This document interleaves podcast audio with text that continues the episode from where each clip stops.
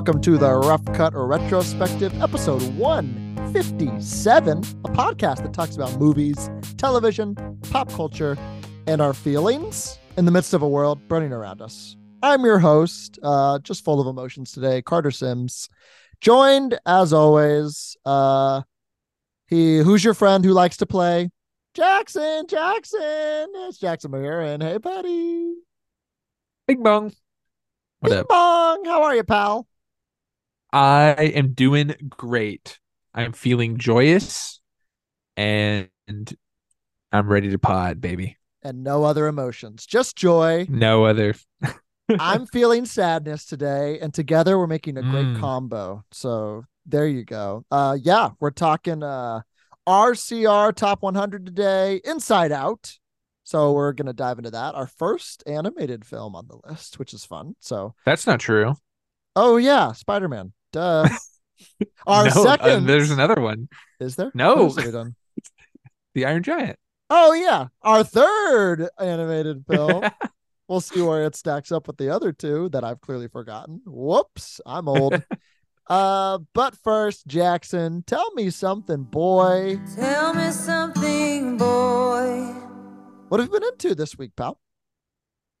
I have been into a lot of different things, uh, starting with The Thing, uh, which was a Mm. cool first watch, very horrific, very scary. Young Kurt Russell, young Keith David. People sleep on the young Keith David, and he's Young. Wilford Brimley. Um, sure. I don't know who that is, but with yeah, let's go with that. they lock him away. Oh, really? Okay. Yeah.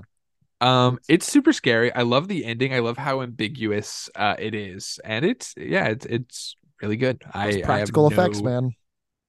It's some scary stuff when that Oh, dog is transforming into the disgusting monster. Oh man, horrific! I love it. That's good stuff. Um, and the blood testing scene is so tense. So yeah, tense. holds up. holds up really well. I I think we're covering this at some point.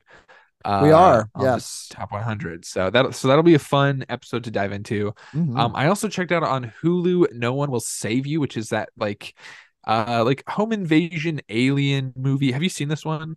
Yeah, um, I think it was like a couple weeks ago that I saw it. I don't remember if I brought it up on the pod, but yeah, I've seen it. Uh, what do you think? I I didn't really like it to be honest. I thought like the first like third of the movie is really good, Mhm. and like the review, like the, there's this like rev- like this mystery of like what did she do to this girl? Like how is she misunderstood? And the reveal is that she killed her by hitting her with a rock, and it's like okay, like you kind of deserve all this hate. Like this is Biblical. I don't know. I don't know. Like sometimes I was waiting for like the big turn for that to be like something really significant and important, and it was just Yeah. kind of stupid. Um, but Did you like the gimmick of the- like you know no voice, like not not a lot of dialogue going on? it didn't. I didn't hate it. Like like Yeah, it honestly cool. just didn't even like register with me for a while that there was no dialogue, and I was like, oh yeah, I guess there's, I guess there's not because I don't know. Um, Mhm. yeah, I, I I don't know. I wasn't huge on it, but it was a fun it was a fun watch. I definitely recommend it if you just want to turn something on and check out some alien horror stuff because it's definitely scary. Totally. Um, and then on top of that, uh, I watched uh Halloween for the first time on October 31st, which was pretty fun. Attaboy. Uh, great slasher. I liked it better than uh Friday the 13th. Uh, it was cool. It was cool. I think, uh, you know, Michael Myers, he has all the theatrics, uh, and he just needs a better outlet for that. You know, he needs to do some community theater. And because like the way he kills all those people and like stacks them into like the closet to swing out and this one to pop out there, like it's so funny. He, he put the work in. he he clearly did. Um but then like the shot too of like um oh gosh why can't i even think of her name right now? Jamie Lee Curtis. jamie lee curtis. I always forget her name for some reason like where she's like hiding and then like michael myers' mask comes out of the shadow like that shot is so Oh, cool like yeah. oh that was awesome Have you seen um audience reactions from like 1979? There's clips on YouTube. oh really when um she thinks she's like out of it and like Mhm. Michael Myers rises up and people are like literally like oh it's so and good screaming. yeah It's so it's so cool to see like that was still going on in like 1970s. It's really the cool. way yeah the way i would not keep my eyes off of that body at any point like just keep stabbing him. like do what you got to do Oh yeah, like you Um, can see where that like cliche like started. yeah totally totally Great stuff. Um, and then I did a rewatch of Spider-Man Across the Spider-Verse, which was pretty fun. That was We've done that on this podcast. yeah, remember? yeah. We, we you know we talked. I do remember. The good job. I don't. Good stuff. Uh, yeah, we Um, did that. And it's good. Uh, I think my same critiques of it feeling pandery to like the movies, I I think still sticks out to me, and I Sure. don't love that. But but everything else is great, and Hobie Brown is so cool. Daniel Kaluuya is maybe the best Spider Sona outside the main cast. Uh, really fun, really fun stuff. Nice. You were busy this week. I love it. I know, I know. What about you? Um, I was I was pretty busy too. Um, since you're talking Halloween watches on uh on Halloween, I watched Dracula. Ooh, The um, this is the Christopher Lee Dracula I checked Okay. out. Um, which is like Peter Cushing of uh, Mhm. Grand Moff Tarkin fame, which was cool. Michael Gow or Go, like uh Alfred in those like the '80s Batman's, was Mhm. also in it, which is kind of cool. He was um, old in those movies. So Boy, he was. So yeah, he was like a middle-aged man in this movie. this was like from the 50s. I was like, Yeah. dang. So um, yeah, really good, really fun. Christopher Lee is goaded as an evil guy. Mhm. Good stuff. So that was fun. Um, I hopped on Netflix and checked out Reptile, which I kept seeing on like my weird. dashboard. Um, Benicio del Toro, Okay. Justin Timberlake, Okay. um, and uh, who's been having a rough time. Have you heard all this Yeah. Britney Spears stuff? Memoir. he was stuff? like, yeah, wasn't he like planning for a comeback and then something bad happened? Like all this, like Oh, Britney Spears just like destroyed him. Yeah. good. good it's some wild stuff um it's kind of like a so this movie's kind of like a crime who done it type of movie benicio Mhm. del toro plays like a detective in a in a small town it was it was like doing okay and then like it leaves so many things like so many loose ends and not in Mhm. like a cool crime solvy way like not an ambiguous way but like a Yeah. you missed that kind of way um so that was a little disappointing but um then on on Amazon, I don't think anyone's talking about this movie, but I checked out The Burial. And it's this movie starring our boy Jamie Foxx who's having a hell of a year. Um and Tommy Lee Jones, notable cranky guy. And um this was really cool. Like Jamie Foxx plays a lawyer who's just like defending Tommy Lee Jones, who like runs this funeral home and is trying to get compensated for some stuff. Um, it's a really cool, really nice like courtroom lawyer movie in 2023, which I don't think we get a lot of anymore. Um, and Jamie Foxx is really fun in it, so I would recommend it. It's a it's a good watch. Um, Five Nights at Freddy's, Jackson. Um, wow. I queued this up on Peacock. I was gonna go to the movies, and then I saw it was on Peacock, so I didn't do that. Fair. And boy, did you play? Did you play the games at all? I didn't play the games. No, but- I was not into horror at the time of like the height of the game. So like I, Yeah. I I don't think I can do horror video games now. Like it's just too too immersive, I think, for me to Yeah. get into it. this um I don't know. This movie wasn't very good, but it like did Okay. so well at the box office, which is kind of crazy. Like It got the meme views. yeah, I think so. I think it just got a lot of fans of the game maybe, Mhm. but I don't know. Like much like they do with a lot of these movies, they make it about trauma and you're like, "Do I need this in my Five Nights at Freddy's movie?" like it's it's weird. So I wasn't riding for it really, but Matthew Lillard back in like the horror genre is a, a welcome return. So I know Was Josh through, so- Hutcherson like an okay choice? I mean, he was serviceable, I guess, for the role. He's been getting Um, some weird projects lately that I don't think have been hitting for him. I did read though that uh him and Jennifer Lawrence uh are starring in the the top movies on respective streaming services and No Hard Feelings on Netflix and Oh, uh Five Nights at Freddy's. Freddy. So like go Hunger Games. That's kinda funny. So good for them. Uh but yeah, it wasn't very good. And then the last one that I will recommend, uh Anatomy of a Fall, which we talked about oh, nice. Okay. Oscars pod with uh with Corbin and Cody. Um I really want to see that. it was uh really really good and not at all what I thought it would be. Okay. Um if you're going in thinking it's just like oh it's just a French courtroom drama like Mhm. it really is really interesting the kind of the the weaves it, it, it takes so I'd recommend it it's a, a French film um but yeah it was in theaters in Chicago right now I don't know if it's Huh. in wide release anywhere else but but yeah it's um I really enjoyed it and I hope my Sandra Hüller pick and lead actress still stands strong 'cause she was really good so we will see but yeah busy week at the movies for us good for us Mhm. um wonderful should we should we dive in Jackson Let's do it. Let's move on to I'm ready for my close up All right, Mr. DeMille, I'm ready for my close up. And today, as mentioned, apparently not the first animated movie we've done. news to me. Or Uh, the second. Or the second. also news to me. Um, we are covering Inside Out. Do you ever look at someone and wonder what is going on inside their head? School was great, all right? What was that? I thought you said we were gonna act casual. Riley, is everything okay? Sir, she just rolled her eyes at us. All right, make a show of force. I don't want to have to put the foot down. No, not the foot. Riley, I do not like this new attitude. Oh, I'll show you attitude, old No, man. no, no, no. Breathe. What is your problem? Just leave me alone. Sir, reporting high levels of sass. Take it to DEFCON 2. DEFCON 2. I don't know where this disrespectful attitude came from. You want a piece of this, Pops? Yeah, well, look. Prepare the foot. Keys to safety position. Ready to launch on your command, sir.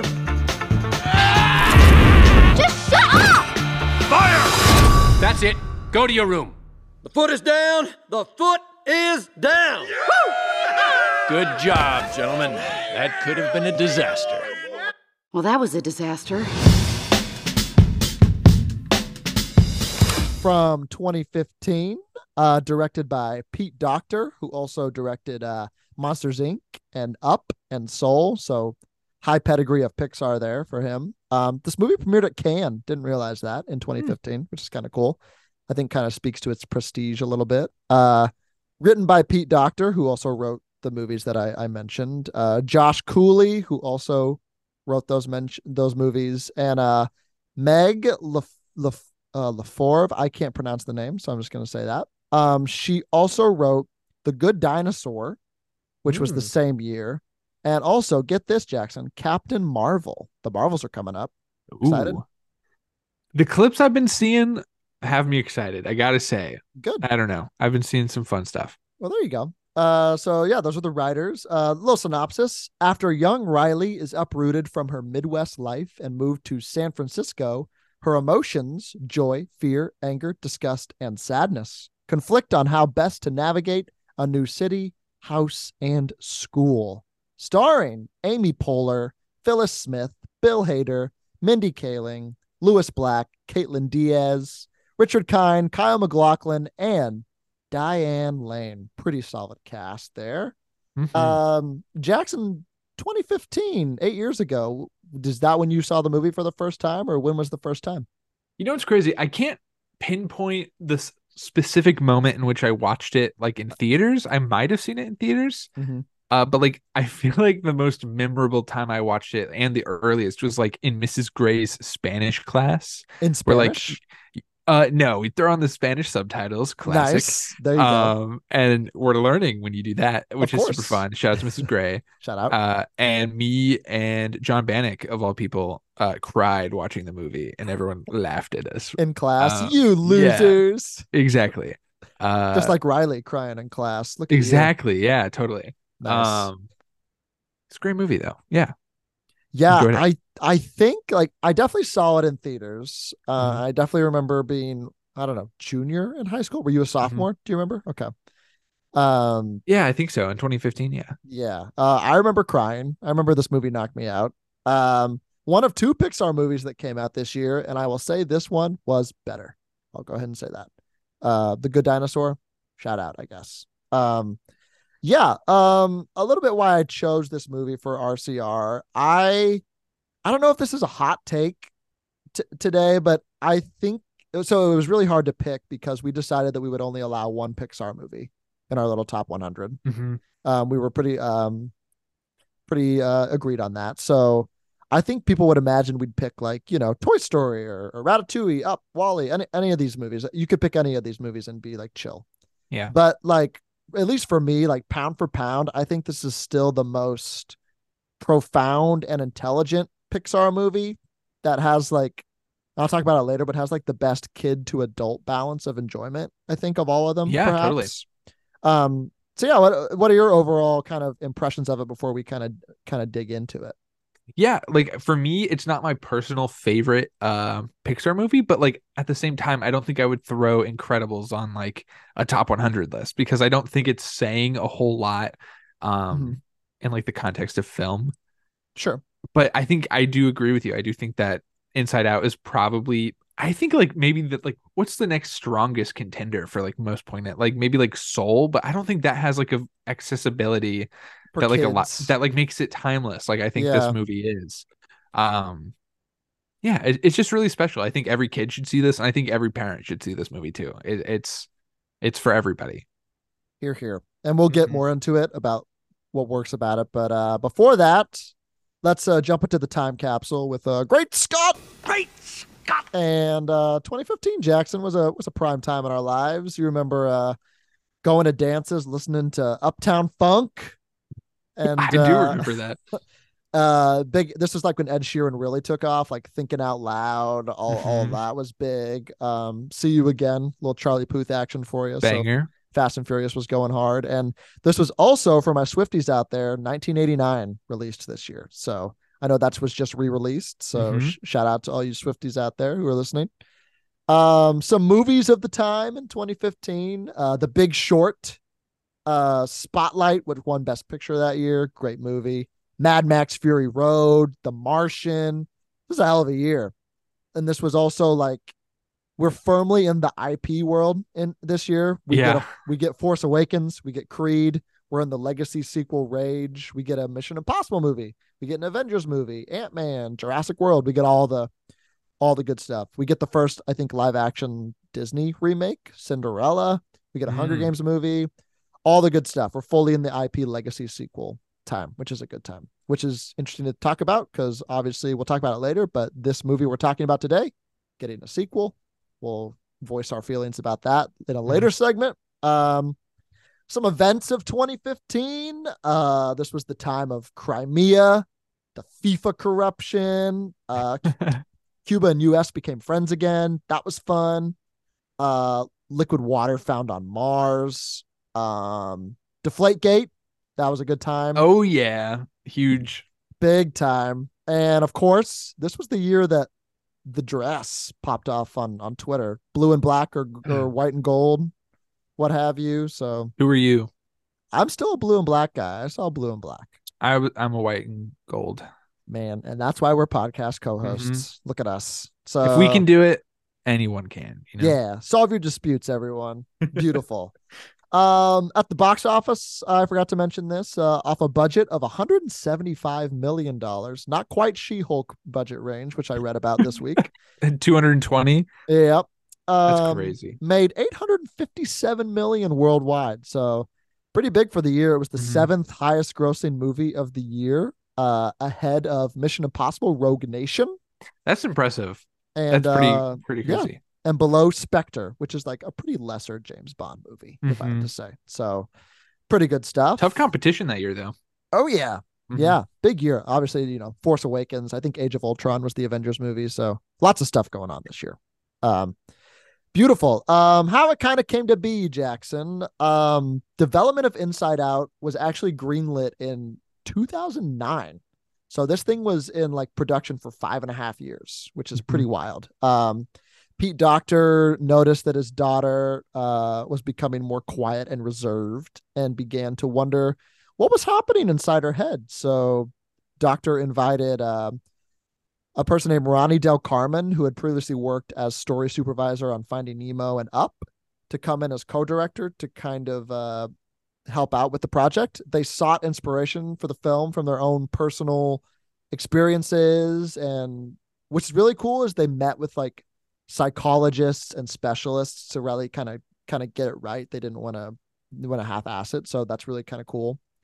And while designing Riley's mental landscape, they consulted neuroscientists and took cues from from like DNA strands and photographs of like neurotic neural flashes. So like they like dug That's cool. with, like like when they drew the characters, they're like, oh, that's kind of what this looks like, and that's kind of what the mind looks like, which is kind of which is kind of cool. Um, the film emphasized how emotions organize our thoughts and social lives, and especially the role of sadness in fostering connections, which we'll get to, which is key.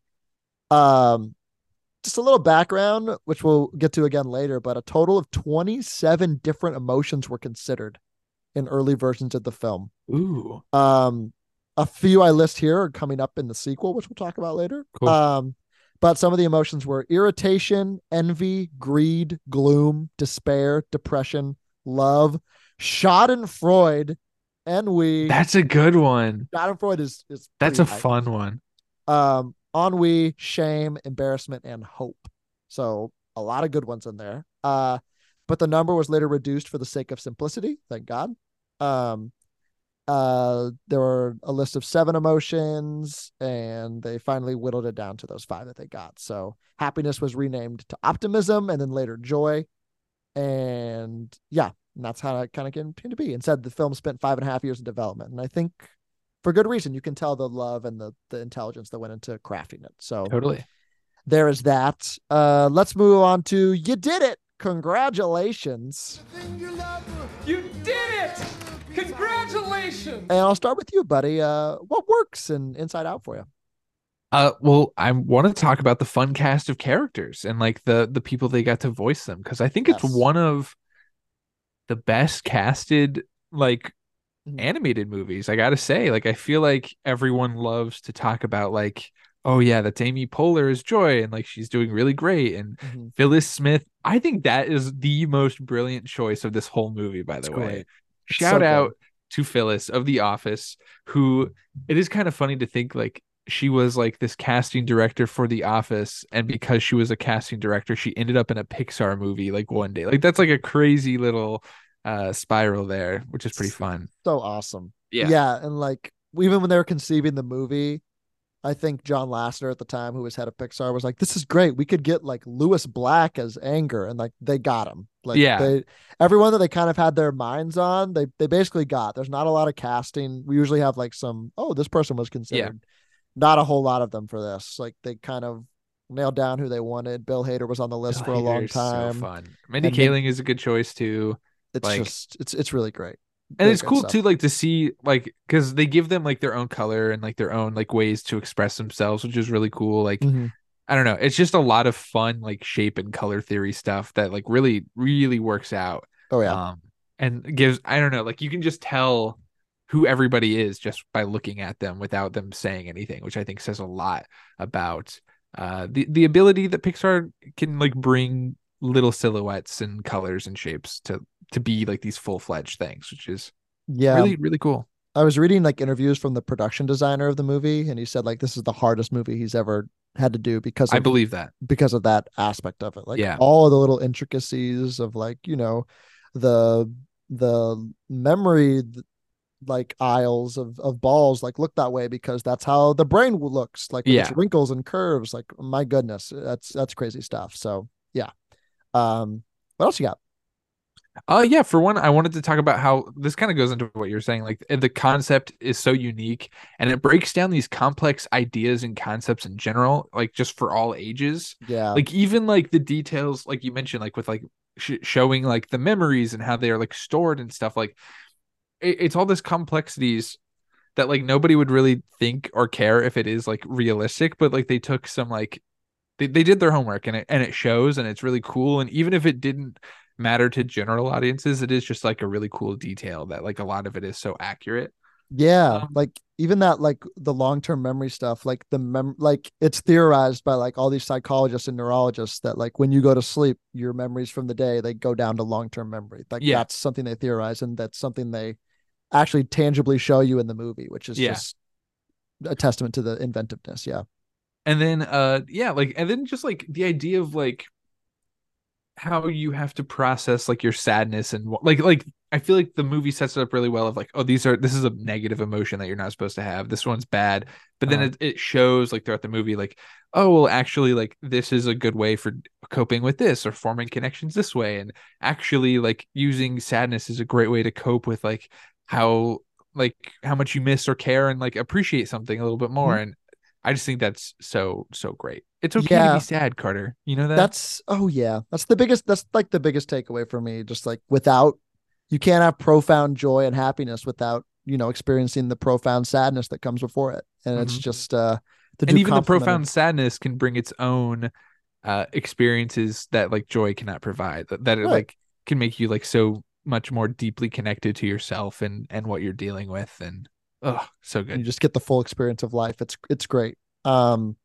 yeah, I just like to kind of go off that, just to kind of talk about the inventive Pixar. Like pound for pound, I still think the most inventive Pixar movie. You know, you see the memes of like when the movie was coming out. It was like, what if toys had feelings? What if bugs had feelings? What if feelings had feelings? Like, like it really is a massive feat that I think they pretty Yeah. much accomplished. Like the fact that it's grounded in research and like is an accurate and, and accessible depiction of how our emotions work is is pretty cool. Um, you mentioned kind of the the world building of it all, the way it was conceptualized. Like you have the train of thought, you have long term memory, like abstract thought, which is one of my favorite parts. Um, the subconscious, imagination land, and like anything from like we like still like today or like that was a core memory that I just had. Like I think that comes like at least was popularized by this. We're like, oh, we just made a core memory. So all that is just is just so cool. Um I talked about it briefly.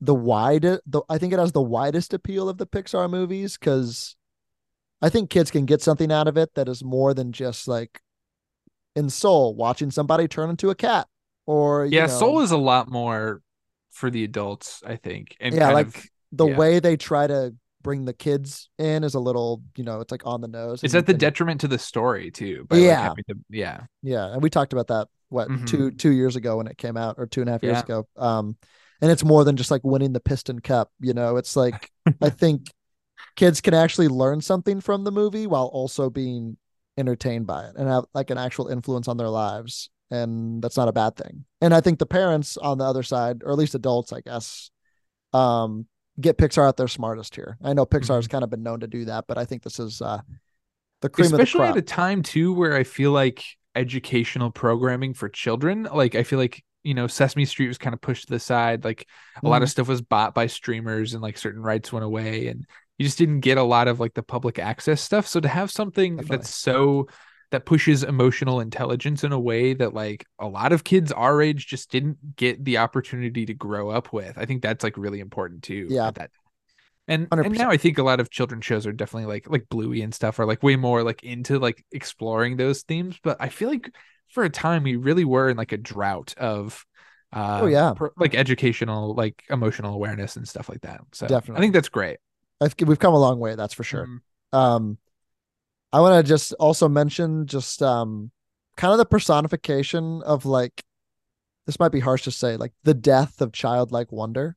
Um, like the, the Bing Bing Bong's character, like Mhm. like just the fading of innocent childhood as we mature, I just think is handled so well, and like Mhm. that is the most devastating part of the movie. That's I cried again watching it um, It's this so past good. time, and we'll get to that later. But like, just incredible stuff. Um, something I like. I just have like two or three more things, but like Mhm.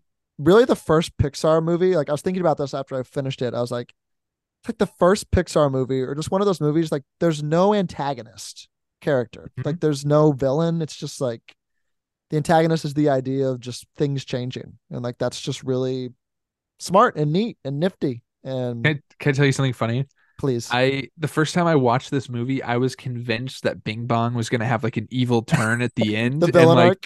Yeah, and it was gonna be like kind of like one of those cliches of like, no, I want her all to myself, and like, but then like his sacrifice, I was like, oh, now I feel kind of bad because I was waiting for him to be a jerk. you're waiting for like the, the frozen turn. Yeah, like- exactly. Yeah, exactly that. Yeah. Uh, that's awesome. Um, my last three things using Riley as like a setting, I think is awesome. It's so- Osmosis, yeah. Osmosis Jones does it too. Great stuff. Mhm. Uh, that's great. Um, the score, uh, Michael Giacchino, just so like ethereal. Like it's all these like, I don't know. It's like, it's just so like in your head and like you're like that's what it would feel like to be inside someone's head. It's good stuff. And then finally, I've done the slander before on the show. I'll continue it. Making San Francisco look like this shitty place was so good. Hey. And I was like, Riley, I feel you. So that that resonated with me. Um, you'll you'll get there, San Francisco. I I believe in you. I'll go back and visit you sometime. Um, wonderful. I'll stop. Broccoli pizza is ridiculous. Like that's it. Come That's on. tough. That's tough. Um, favorite scene, Jackson. Uh, do you have a favorite scene or favorite scenes? Uh, yeah. Well, this may be a little bit out of order, but one scene I really want to talk about is when I think it's before the first day of school. and Mhm. Joy wants to put on like this memory for Riley before she goes in and like and and it's just like Yeah. the scene where she's ice skating and then it shows Joy like skating with her in like the foreground and it is just such a beautiful moment that I don't know why I haven't really picked up on it or like really cared about it before but this time I was like wow that was like really special and it, it's not like a highlight of the movie it's nothing like Small, yeah. huge but it's just this small moment that like really just like felt like so much more this time around which i i really liked Yeah, I noticed that this time too because Yeah. the score, it's just like the Mhm. score kicks in right there, and you're just like, oh, like you're floating. It's it's really it's so intimate too like it you i don't know it's just like a really good entry point for her character to see like because i don't know i think a lot of the time she is kind of annoying but like to Mhm. see her like in this space where she doesn't have to like perform for other people she's just kind of like trying to be like selfless and and sweet and it's just really good and yeah, yeah i think that's one of my favorite moments for her character overall too yeah. The only one I have before that is just like just getting the lay of the land at the beginning. I Mhm. just love the exposition. Like usually you're like, oh, an exposition dump, mm-hmm. but like this, like you're like learning like oh the creation of the emotions, how the emotions work, how the memories work. Like all of that is just so interesting and. I think that really works well because it's not just like an exposition dump. It's like, oh, I'm actually interested in what this is. So yeah, Mhm. and then yeah, what you said, um, the Joy's skating is great. Um, what else you got? Uh, another one that I have is like whenever they're at the dinner table and we kind of get to go into the other the mom and dad's uh heads and kind of see what's going on there is really funny because like one you see like there's different people at the helm of because like Joy is like the head of Riley and then like Anger is the head of the dad and I think Sadness is mom which is like kind of really sad but like also informative of their characters um and just kind of seeing like how they react and like they aren't paying attention and I don't know like all of that I thought was really really cool Let's probe, but keep it subtle so she doesn't notice. So, how was the first day of school? She's probing us. I'm done. You pretend to be Joy. What? Okay. Um, hmm. It was fine, I guess. I don't know. Oh, very smooth. That was just like Joy. Something is definitely going on. She's never acted like this before. What should we do? We're gonna find out what's happening, but we'll need support. Signal the husband. Ahem. With a nice pass over to Reed, comes across that Uh-oh, she's looking at us. Uh, what did she say? What? Oh, oh, sorry, sir. No one was listening. Is it garbage night? Uh, we left the toilet seat up. What? What is it, woman? What? He's making that stupid face again. I could strangle him right now. Signal him again. Ah, so, Riley, how was school? Gotta be kidding me. For this, we gave up that Brazilian helicopter pilot? it kind of opens up some like plot inconsistencies maybe for like sequels and stuff that I'm a little bit curious about because Mm. um one it seems like we're at getting new emotions in future like a future project potentially so like do they go away like like are these like the five that stick around like all the Yeah. time and like the other ones come and go or like like how does that work um but then also I find it interesting and I don't know if this is something like you have like like read about or anything but like all of the dad's emotions are like male presenting like like Mm. masculine and all the all the moms are like like feminine more Yeah, and then like Riley has a mix of both is that kind of to represent like I don't know like I feel like That that, can it's be still, like, like- gender fluidity like trying to figure out like how you Yeah. view yourself or like maybe like some of these aspects are from my dad some are from my mom I don't I don't know like what I the, like- would I would be really interested to see if like if Pixar and Disney had the balls to like say to- to yeah gender fluidity actually. Like I know I'm sure Pixar would love to, and then Disney would be like, no. no So, yeah I think that'd be really um, interesting maybe in the sequel that could be something worth exploring Yeah. just a little bit I don't know because I don't know I, it was just something I've noticed this time around and I was kind of it curious what definitely your would be were yeah, definitely would be interesting to see like going at least going back to your point of seeing in, in Riley's parents' head, like who's Mhm. kind of forward facing leading the charge. yeah Because like when I was reading about it, like like Riley's mom's chief emotion is sadness, which is acting as more like empathy is what Mhm, like I read mhm. like she's the more empathetic and dad's is anger, so he's his emotion is more protectiveness. So Mm, um, okay So I wonder if if we see in the sequel, like we start to see like maybe one of those like come more to the Takes a backseat. That'd be kind of interesting. takes too, it from. Joy. But I don't know. I don't know if we know like how old time frame we are looking at Riley in the sequel. Mhm. I haven't really read much about that. Um, if it's like a year later or something like puberty, I don't know. I don't know where we're going with that. So we'll see. But uh, yeah, that's one of my favorite scenes too. Like anger, disgust, and fear kind of leading the charge, and Riley's Yeah, trying to figure it's it fun. out. So It's it's a lot of fun there. Um, It's good stuff. I really enjoy that. and at the end, uh, he's like, and the dad said like, "Well, that was that was good. That could have been a disaster." It goes to mom said, "Well, that was a disaster." yeah, amazing, stuff. amazing. stuff.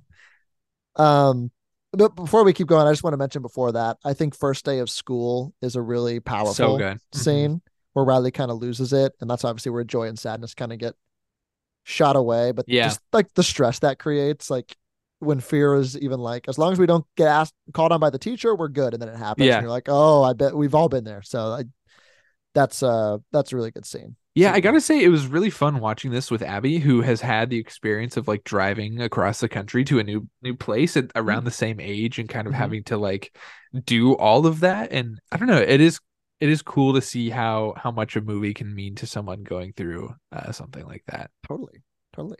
Um, you have any other favorite scenes? I've got I've got a few I can sprinkle in. yeah, you can you can go if you want. Uh, I just want to shout out the abstract thought scene where they have That is to really tr- cool. try and and get through, and they're like, "Oh no, this is the fourth stage," and they keep just getting like two dimensional, and they're just like, "Fall on your Mm-hmm. face." That's I, all. That's really good. Um, I really enjoy Imagination Land.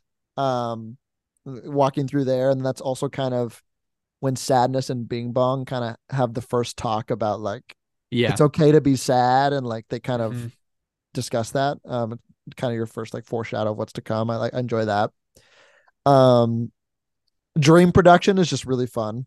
Uh, Do you think like, they wanted to call it DreamWorks but like couldn't? so close? Yeah, I feel like they couldn't. um, all, all of that is so cool. Um, watching Fear like watch the show, and he's like, "Let me guess, she has her, she doesn't have her pants on. Yeah, she doesn't have pants on."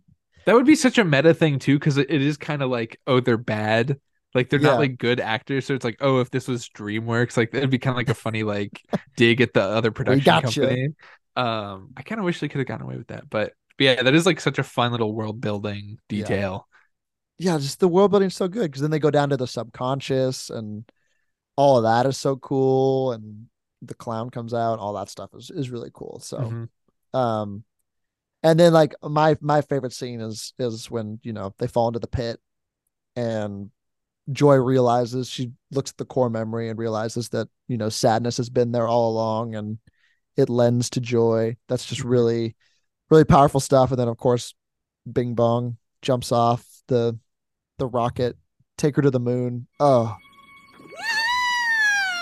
Bing Bong! We did it! We. Bing Bong? Bing Bong! You made it! go! Go save Riley! Take her to the moon for me. Okay? That's tough. That's so tough, man. I'm still oh, that'll make a grown man cry. So that's that, that gets to me.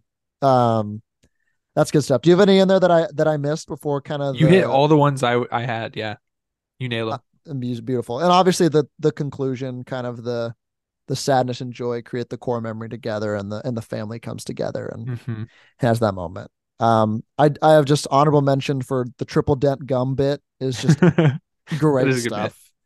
Um and I like the getting rid of the emotions. They're like piano lessons, what do you think? Let's keep chopsticks but get rid of the rest. All that's so good. Remembering certain presidents. Mixing up the facts and opinions was something that I'd forgotten had happened. And I was like, Mhm. that is amazing. So Yeah, I think the presidents is like George Washington, Abraham Lincoln, and the fat one. uh, I think is what they say, which is so funny. yeah.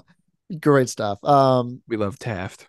we love Taft. Shout out Taft. Um favorite quote, Jackson? Uh, Forget it, Jake. It's clown. town I is knew- my I knew it. favorite. I, oh, I am so annoying about this quote because like I I don't think most I don't know I don't want to be like super pretentious, but like I don't think most people who have seen Inside Out have also seen Chinatown. That's a if I had not to a bi- guess, not it's a not Big a Venn huge diagram. overlapping Yeah. thing.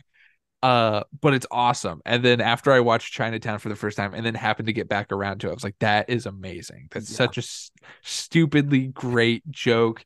And like the source material is like not appropriate at all. That's great. Um, it's definitely something for the adults. Yeah. like the context is so much so much crazier uh yeah. from the source it's so stupid um i love that uh, you mentioned before oh no these facts and opinions look so similar which is so good take her to the moon for me okay which is also great and then the sadness iconic quote crying helps me slow down and obsess over the weight of life's problems which is also just fantastic Oh yeah. You you mentioned all the ones I wrote down, but the one you you didn't mention is Congratulations, San Francisco. You've ruined pizza. great stuff.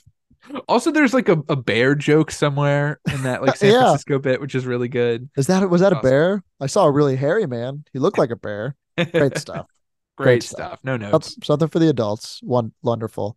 Uh wonderful. Let's go to um Houston. We have a problem. Houston, we have a problem. Uh what could have been better, Jackson? What do you think? What you got? Uh, I got a couple things. Mhm. Um, maybe you can play defense. Maybe you'll agree. Uh, I think Sure. Joy can be really annoying at times for the protagonist. Sure. Uh, I get it. Like a lot of these characters have to be like the embodiment of one thing. So obviously, you know, they're going to be going at it 100%. So if it's Yeah. not your thing, it's not your thing. Can I ask you, is Mm-hmm. it because sometimes I have this when I watch movies. Is it a you're annoyed with Joy? Or are you annoyed with Amy Poehler? Because like Mm. sometimes I don't like sometimes Parks and Rec gets a little much for me That's because fair. of because of that.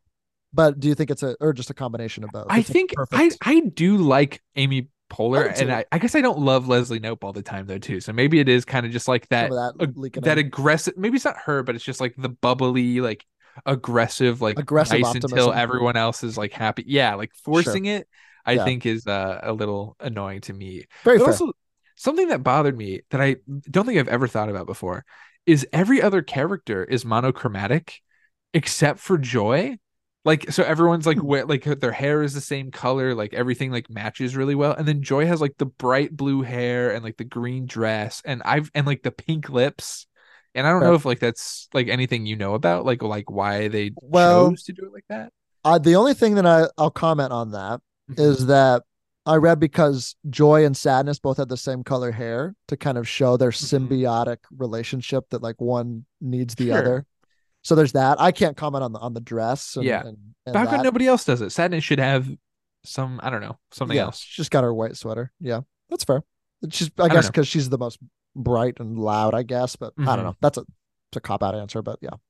Um, another thing that I just kind of am a little annoyed by, I guess, is like I think a lot of the world build- building is really good, and then there's like the islands of like blank of like like personality or whatever, and like Goofball Island, Hockey yeah, Island. I just yeah. don't think they're like super thematically like solid all the way through because it's like she lied and then like the entire island crumbled away, and it's like okay, well, it's like all one, right, like one thing kind of yeah like just fair. ruins it all and is like is that brain damage like happening like what like what's going on like Is she sniffing glue while it's her happening? brain or- are just yeah. like deteriorating um i don't know i don't know i i that's it's not a huge thing but it is That's just fair. I mean, she lo- you lose your core memories and then you can't feel anything. I like when the like something we didn't even mention, like when the the board starts to turn black and like, wow, if Mhm. she makes this decision, like she just can't feel. She's not. yeah So she becomes yeah, numb and stuff i think i think that stuff is cool but that um stuff is powerful. Yeah.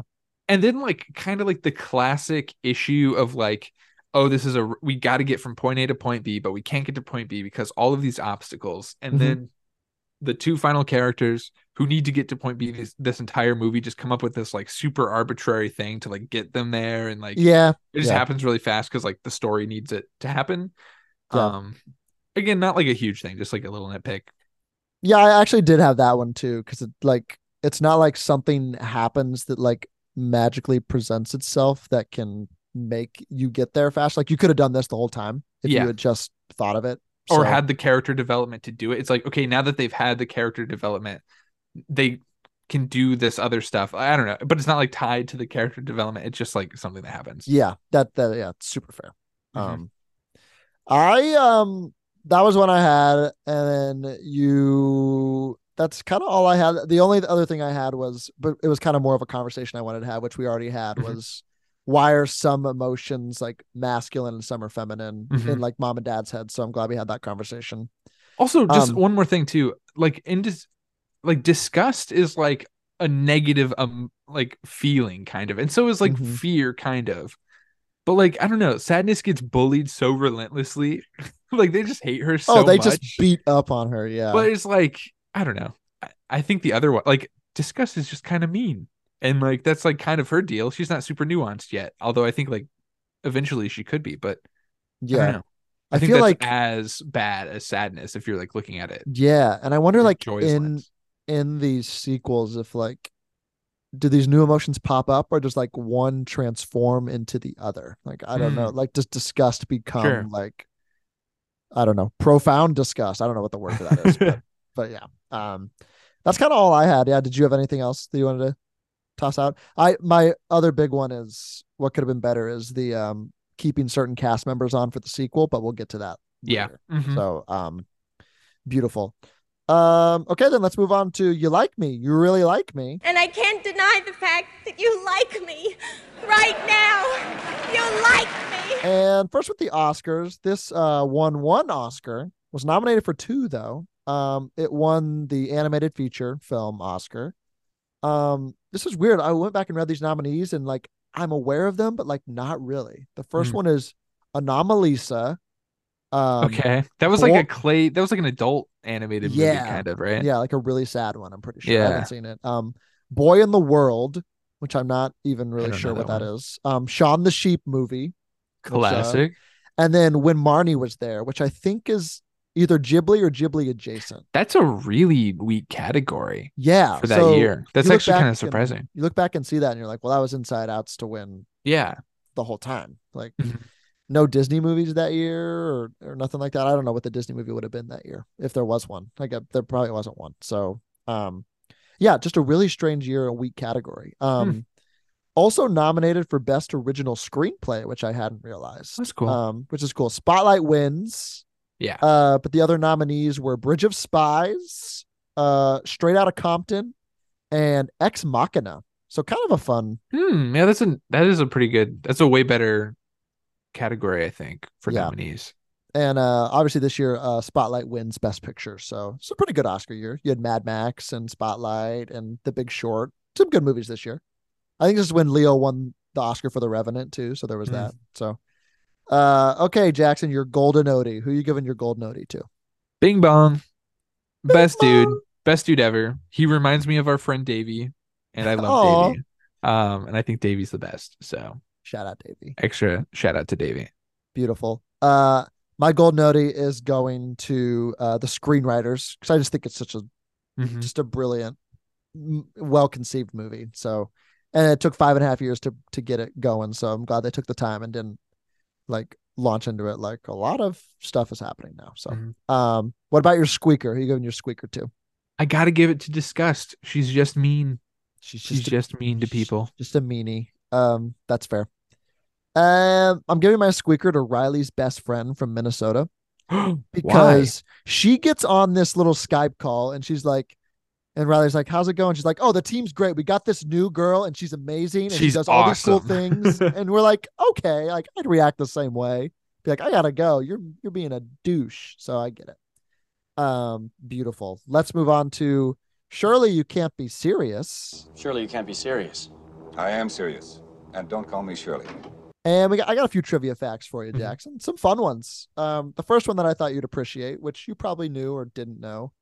Um, Frank Oz and Dave Goelz. Um, they voice the forgetful guards of the subconscious, which is fun. I did see that today and was pretty shocked. Um, was cool. obviously of Muppets fame, so I thought Mhm. you'd thought you'd appreciate that. Uh, some of the memory balls in Riley's mind uh, contain scenes from other Pixar movies, such as Carl and Ellie's wedding and Up, which is kind of Oh, that's cool. cool. But like if you dig into it, you're like, why are those memories in her brain? Don't don't think about it too long. Um, they It was her watching eggs. the movie. Of course, they love their Easter eggs. Like another one, like in Riley's classroom. First of all, the classroom number is A one one three, which is like in all the Pixar movies, classic.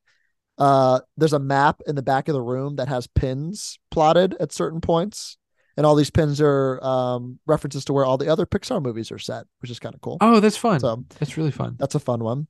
Um, originally, this is kind of an original version of the script. Joy would be teamed up with Fear rather than Sadness, and the creators thought they would be the funnier pairing. That's kind of the only reason. Um, they ended up going with Sadness instead when Pete Docter, who directed the movie, was on a Sunday walk and had a bad train of thought, and he feared he'd get fired and lose his friends. And because of this, he realized Joy needed to realize it was okay for Sadness to be at the controls once in a while. Aw. So that's kind of cute. Um, again, according to Pete Docter, each emotion we kind of talked about this is based on a shape. Uh, joy is based on a star. Sadness is a teardrop. Anchor, anchor, anger is a fire brick, which is a, a neat one. Uh, fear is a raw nerve. And Oh, that's cool. And disgust is broccoli. So Oh, that's really fun. Okay. that's fun. Huh. um you know the house of cards scene in imagination land Mhm. um the cards that make that house the the king and queen are actually portraits of riley's mom and dad I noticed that this time around. Yeah, and Riley is like a like a jester or something. yeah she's the she's the It just Jack. says R. Yeah. Yeah, which is which is cool Yeah. so That was yeah, that was a um, first time notice for me. I thought that yeah was that was the first time for me too i was like oh that's cool um depending on the country of release uh riley's dad is either daydreaming about hockey or football slash so- Oh, okay. soccer so like if it was released in brazil they're probably thinking about soccer which is kind of cool. Um one of the various aspects of riley's mind that was cut there was a lot of things that were kind of on the cutting room floor um one they got rid of was a department called faces and names and this Oh, department that's great. this department was in charge of pairing up names and people riley That has is met so good. um but the leaders of the department don't like each other and they don't speak so that's why there's like a lapse in memory about Me with you- Jamie Lee Curtis earlier this episode. me with animated movies we've covered on the podcast. Um, two more. Um, for the voice of toddler age Riley, the producers recycled old dialogue of Mary Gibbs, who voiced Boo in Monsters Inc. They just Aw. recycled that, which is fun. Cool. And she's listed in the credits, so that's cool. And finally, unlike the other characters, I didn't notice this. Joy doesn't have a shadow due to her bright Oh. personality Oh, cool. Okay. the only character without a shadow, which is kind of cool. So thought that was neat. Um Jackson, the uh the Bechdel test, does it pass? Yeah, definitely. Yeah, they're- Definitely. They're, talking about a girl the whole time. It's Mhm. great. Uh the Rick Dalton mean test. What do you think? No, I don't think it says inside out. I could be wrong, but I don't think so. Yeah, I don't think they do either. We're feeling real inside out, aren't we? Um and good date movie. I think this is a great date movie. Fantastic. Yeah. Good stuff. Anything anything we missed before we get into uh some other categories? No. Good stuff. Let's uh let's hop over to what's in the box. Oh, what's in the box? And we're going to jump into some Letterboxd reviews before we go rank this movie amongst the top 100. Uh what do you got in reviews, buddy? Yeah, I got two. Uh, starting with one from Shannon with a two star review. It says, I want Bill Hader to help me make all my decisions too. And I agree. Same. Um, super great. And then this one's from D. This is one star. I am, it says, Am I too old for this movie or am I too mentally ill? And the answer might be mentally ill. I'm sorry. um, I don't make the rules. Um, and I wish you well. we wish you all the best if you're listening. Appreciate you. Um, wonderful. I I have three. Um, my first one is from Ellie Hayes or Eli Hayes, maybe. Uh, four stars. Uh, when I have kids, I'm gonna make damn sure they get that Chinatown reference. Yeah. Did you write that review? I'm not sure. Basically, yeah. Um, Wonderful. Uh, a five star review from Ash. This movie is for mentally ill people. Parentheses me. Uh, can relate. That's great. And finally, I went searching because I wanted to find a half star review. Mhm. Um, there's a half star review from Andy Davis, who is Andy from Toy Story. That's his character's name. So this person is pretending to be Andy from Toy Story, uh, which is great stuff. Okay. And uh, Is it like their whole account is just like they review in the Yeah. character? That's there's insane. not there's not a lot going on in the profile, but this was one I found. And the review is just "fuck you, Riley. She should see my emotions." So just great stuff there. cool. Wonderful. uh, let's hop over to the list, Jackson. Uh, we have 28 movies. This will be our 29th. Uh-huh. Um, let's uh, start with uh, let's go to the animated movies that we've definitely done. Um, what do you think? Is it better or worse than? I'll start with our lowest rated one of animated, The Iron Giant. Is it better or worse than The Iron Giant? I feel like I was gonna say it's around this. I don't know if like you want to go like much higher or much lower or what, but this is like around the area I was interested in discussing. So, like, if you think about, well, here's where we can start. Then, Mhm. do you think it's better than Spider Verse? Mm, no, I don't think so. Okay, But that's just me. so maybe. I, th- I think I don't think it's better than. Mm. How about we put it? So we have Scott Pilgrim versus the World, kind of in in the middle here of Mhm. the two. How about we put it above Scott Pilgrim versus the World and behind Into the Spider Verse? Sure, I'm cool with that. Yeah. I feel good. good. Amazing. I will add it to the list. And as we mentioned, that is the uh 29th film to the list. Cooking along. Love it. And I don't know, maybe a 30 we'll kind of revisit all this and see Sure. what we're feeling um when we get there. Beautiful. Uh wonderful. Let's move on to you feeling lucky? You gotta ask yourself a question. Do I feel lucky? Well, do you, punk? and I'm excited for our little not, mu- not much of a game this week, but more of a conversation and a little casting that we're gonna do. Yeah. Um, we alluded to it many times the episode, but uh, Inside Out Two is uh coming next year, uh, the summer of 2024. And it's funny when I originally picked this movie, I was like, "Hey, you know, it's it's one of those Pixar movies that wasn't sequelized, and now we're doing it." So, um, It's the the the uh stars align in weird ways with our episodes and like the timing of them because we don't plan they do. this. And of course, the week that we were doing it, uh all this announcements for Inside Out 2 came out, which is so weird. Yes. Um, so um, the announcements he's alluding to, we kind of got a kind of an idea of what the movie is going to be and when it's coming out. But Mhm. the main thing we got this week was an announcement of four new emotions that will Mhm. be joining the the cast of characters in the in the next film, and they are envy, ennui, anxiety, and embarrassment. Mhm. So Jackson and I thought we would just do a little a little casting game, see if we can come up with and who we want for that. And in addition to that, because it's been rumored that apparently for some contract disputes and negotiations that Mindy Kaling and Bill Hader may not be returning to voice disgust and fear, yeah. which is a big bummer and a, a big miss on the movie's part. But I don't know what's going on there. Maybe it's I- think it's just that they were not going to pay them enough money, which is a, a big bummer. that So sucks. in wake of that, if that's true, Jackson and I are going to recast those parts. Yeah, you want to start with those?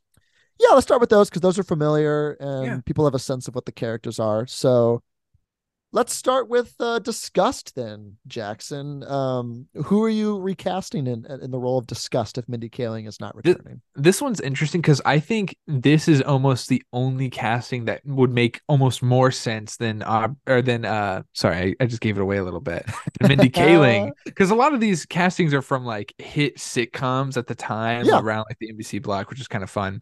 Uh, so I'm going with Aubrey Plaza for this. I think that Makes uh, sense. that's kind of her character in in Parks and Rec is like a lot of uh that dynamic between her and Leslie Knope. So yeah, yeah, that would be fun to see like like Poehler and Plaza like go Mhm. back and forth with each other again. That would be fun.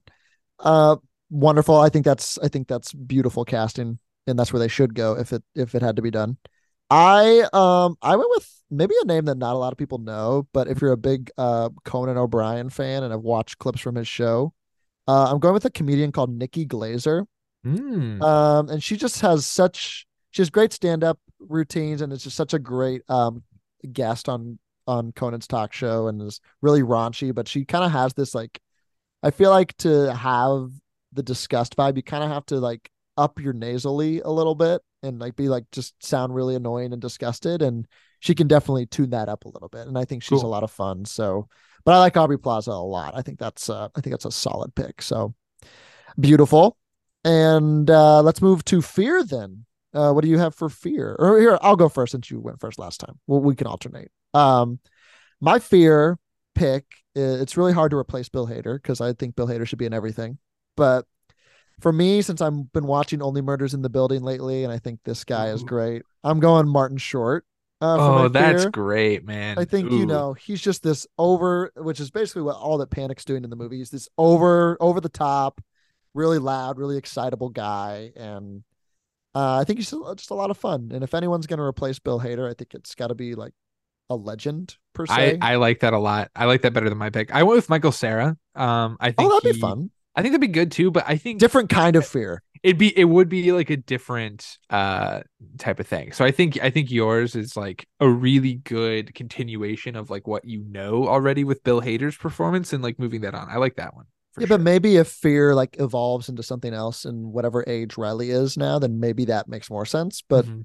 depends on the personality. So yeah, good stuff. Um, so those are the re- returning characters. Let's move on to our our new characters. Uh, where do you want to start? Do you have one you want to start with, or dealer's choice. let's start with Envy then? Let's let's start at the top. Um, what do you have for Envy, buddy? Pedro Pascal. Ooh, this this part's gonna be fun because like there's no gender Yeah. aside like you don't know where you're gonna go so wonderful uh yeah pedro talk about that what do you think He's great. I mean, it's just it's been like a couple years of of everyone loving on him and give him give him an animated role. I think that's that's a fun one for sure. why not go after it i love Mhm. that um for me for some reason i was just like so i i, I picked a woman for this So i felt i Mhm. just felt like i'd go down that route um and i kind of wanted somebody like when i think of envy i just kept thinking of barbie for some reason Mm. So I I'm gonna snag Issa Rae. I wanted to just grab one of the Ooh, okay. Barbies. That's Um, fun. I think she'd be kind of fun, you know, in, in that role, and just like seeing her kind of in Barbie, where she's like kind of it's kind of the opposite. Like you're a Barbie, you're like at the top of the world, and like to Mhm. kind of do something a little different, like be envious of somebody. So I think that'd be a cool route. But yeah, I guess it'll be interesting to see if they'll be male or female. Like hmm Yeah, I So, I guess I, don't should say uh Pedro Pascal in Wonder Woman 1984. Speaking of two and a half years ago of, of the podcast covering, uh, I think that is a very envious role of his too, and like he's he's good in that. very envious. Did you know there's a movie called Envy? I'm sure there is. Is it good? 2004, Ben Stiller, Jack Black. What a film. Crazy. anyway uh let's move on to the just the most fun like like uh, while we're doing it ennui hmm um and if people don't know what ennui is I didn't. um, yeah I, I had to look it up because i was like oh i've definitely heard it but i don't remember um a feeling of listlessness and dissatisfaction arising from a lack of occupation or excitement so just like a whole new level of sadness kind of and just like i don't know hopelessness. I don't know. It's it's quite a it's quite a role to take on. So, what do you think? Who is embodying ennui for you? Vin Diesel. That's good. That's he's a man good. of few words. I think he, I mean, like Iron Giant and Groot. I mean, just him being like, uh, like is all you need for that role. Add to the voice work. His Yeah. iconic voice roles of just not saying much. That's Mhm. great. Yeah, I like imagine this character as like almost an Eeyore type character Yeah. when I was imagining Mhm. it. And I was like, who would play a good Eeyore? I don't know why, but I was like, I need a I need someone with a deep kind of like uh voice, but also could be like kind of fun. I went with J.K. Simmons. That's good uh, too. I to- like that just- a lot. Yeah. just to be fun. But I'm liking your Vin Diesel one more more so. J.K. but- Simmons would have been a really good anger also. Oh yeah, Like that would have been a good, like a good role for him too. he's got some range. He does. Yeah. He's played anger. I kind of want Vin. Diesel as Eeyore now. What the hell?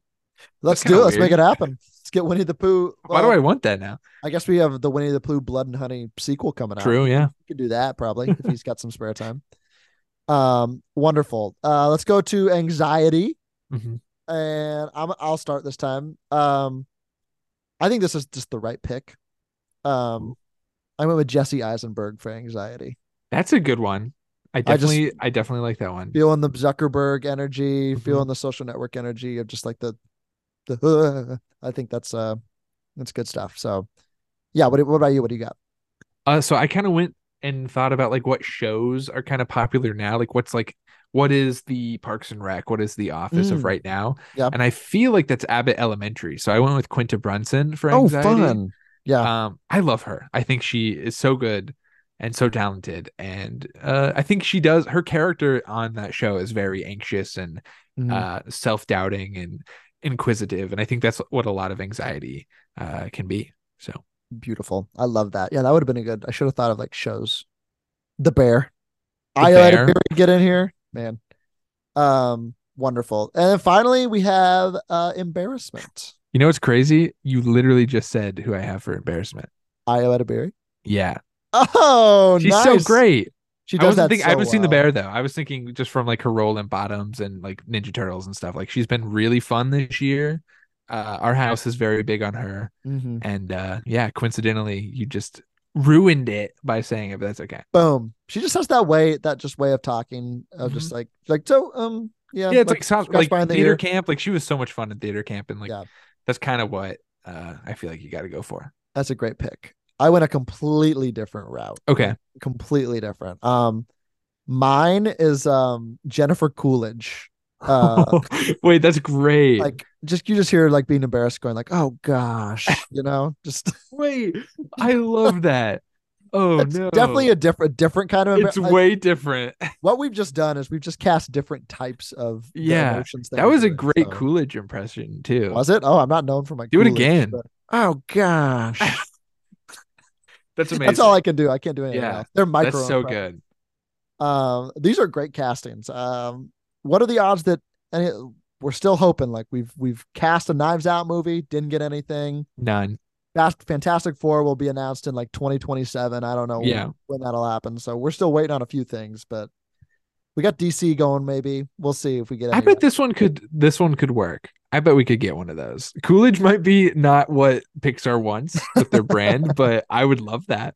Who's to say, man? We'll we'll see which route they take. I'm hoping one of us is right. And I guess I before I move on, are you excited for Inside Out 2? Are you cautiously optimistic about it, or are you like, why are Um, we doing this? Or are you like it? It like it could use a sequel, or like, it's it's kind of something interesting because like I do think maybe a sequel, but like in someone else's head would be kind of worth exploring and like Oh, doing something else. Mhm. I, I personally would have been kind of interested in seeing like how a young boy uh like personifies like his emotions and deals with that because I think that is something uh in modern conversations that we're kind of trying to break down and understand of, of how men process their emotions and maybe that would be like kind of an interesting angle but Definitely. since it is kind of a riley thing uh i'm not as interested in that because i don't know I, I don't know i just don't think i'm as interested in that yeah. Unless it's like really different so I wonder if because like kind of the stinger at the end of Inside Out was like puberty. What could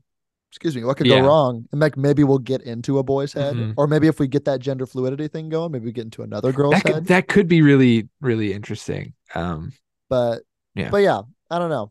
Um, in terms of like Pixar sequels, are you thinking like, oh, this one could be one of the better ones, or I like, definitely would rather have this than like Monsters University or Finding Dory or like I'd I'd rather invest in like the really good ones than not not that Monsters Inc. and, and Are the- weren't good, but like I don't know the, the qualities of the sequels were severely are the only good sequels Toy Story sequels from Pixar? I wasn't high on Uh, Incredibles 2, but you like I'm an. Incredibles 2 defender just, because it is more of the same of what I like and it's fun, but it's Yeah. not like it's not new. up to the same level as the first Incredibles at all. yeah, like definitely. so like Totally. I don't know. I would watch like a billion Incredible sequels, but like they're Yeah. not going to be as good as the first one. But Yeah. Um yeah, I guess the Toy Story ones are probably the highest quality. And we also keep telling them to stop making the sequels too, which is kind of funny. Yeah, and they keep making them, but like I really enjoyed They Toy keep Story doing it. and like I don't know, I think we're getting a Toy Story 5 somewhere down the line. So like Yeah, I think we'll go yeah. until I don't know. So we'll see. And I just am not going to acknowledge Lightyear. Is that a Toy Story sequel? Uh, no, it's a weird thing. Whatever. It's a spin-off. It's in the franchise. yeah, it's in the franchise. and and then not we, good. we don't need to talk about cars. Um wonderful.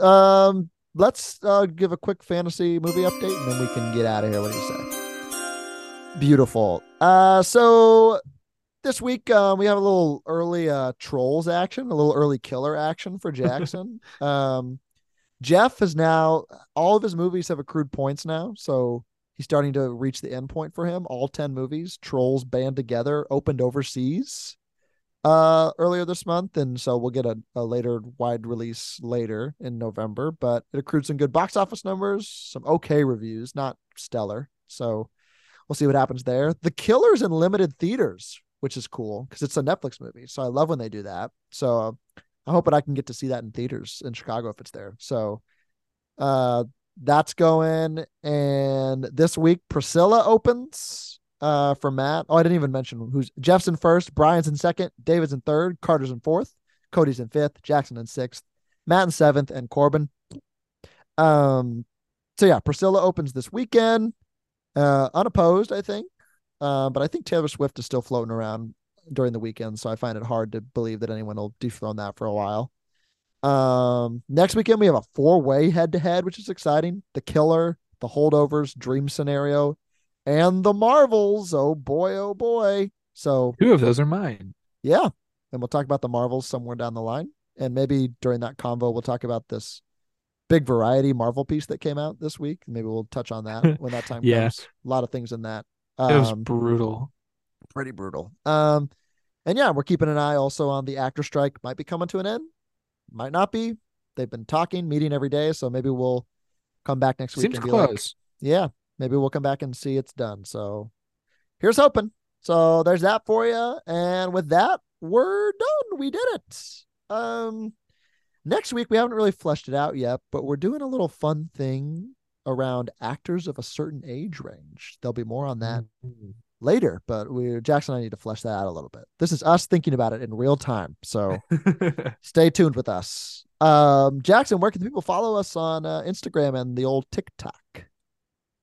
They can follow us on Instagram and TikTok at roughcut underscore pod. And where can they follow us on Twitter? At roughcut underscore co. Check us out there. Like, comment, Woohoo. subscribe on all the things. Do it. Please. We love you. Thank you to Film Yap.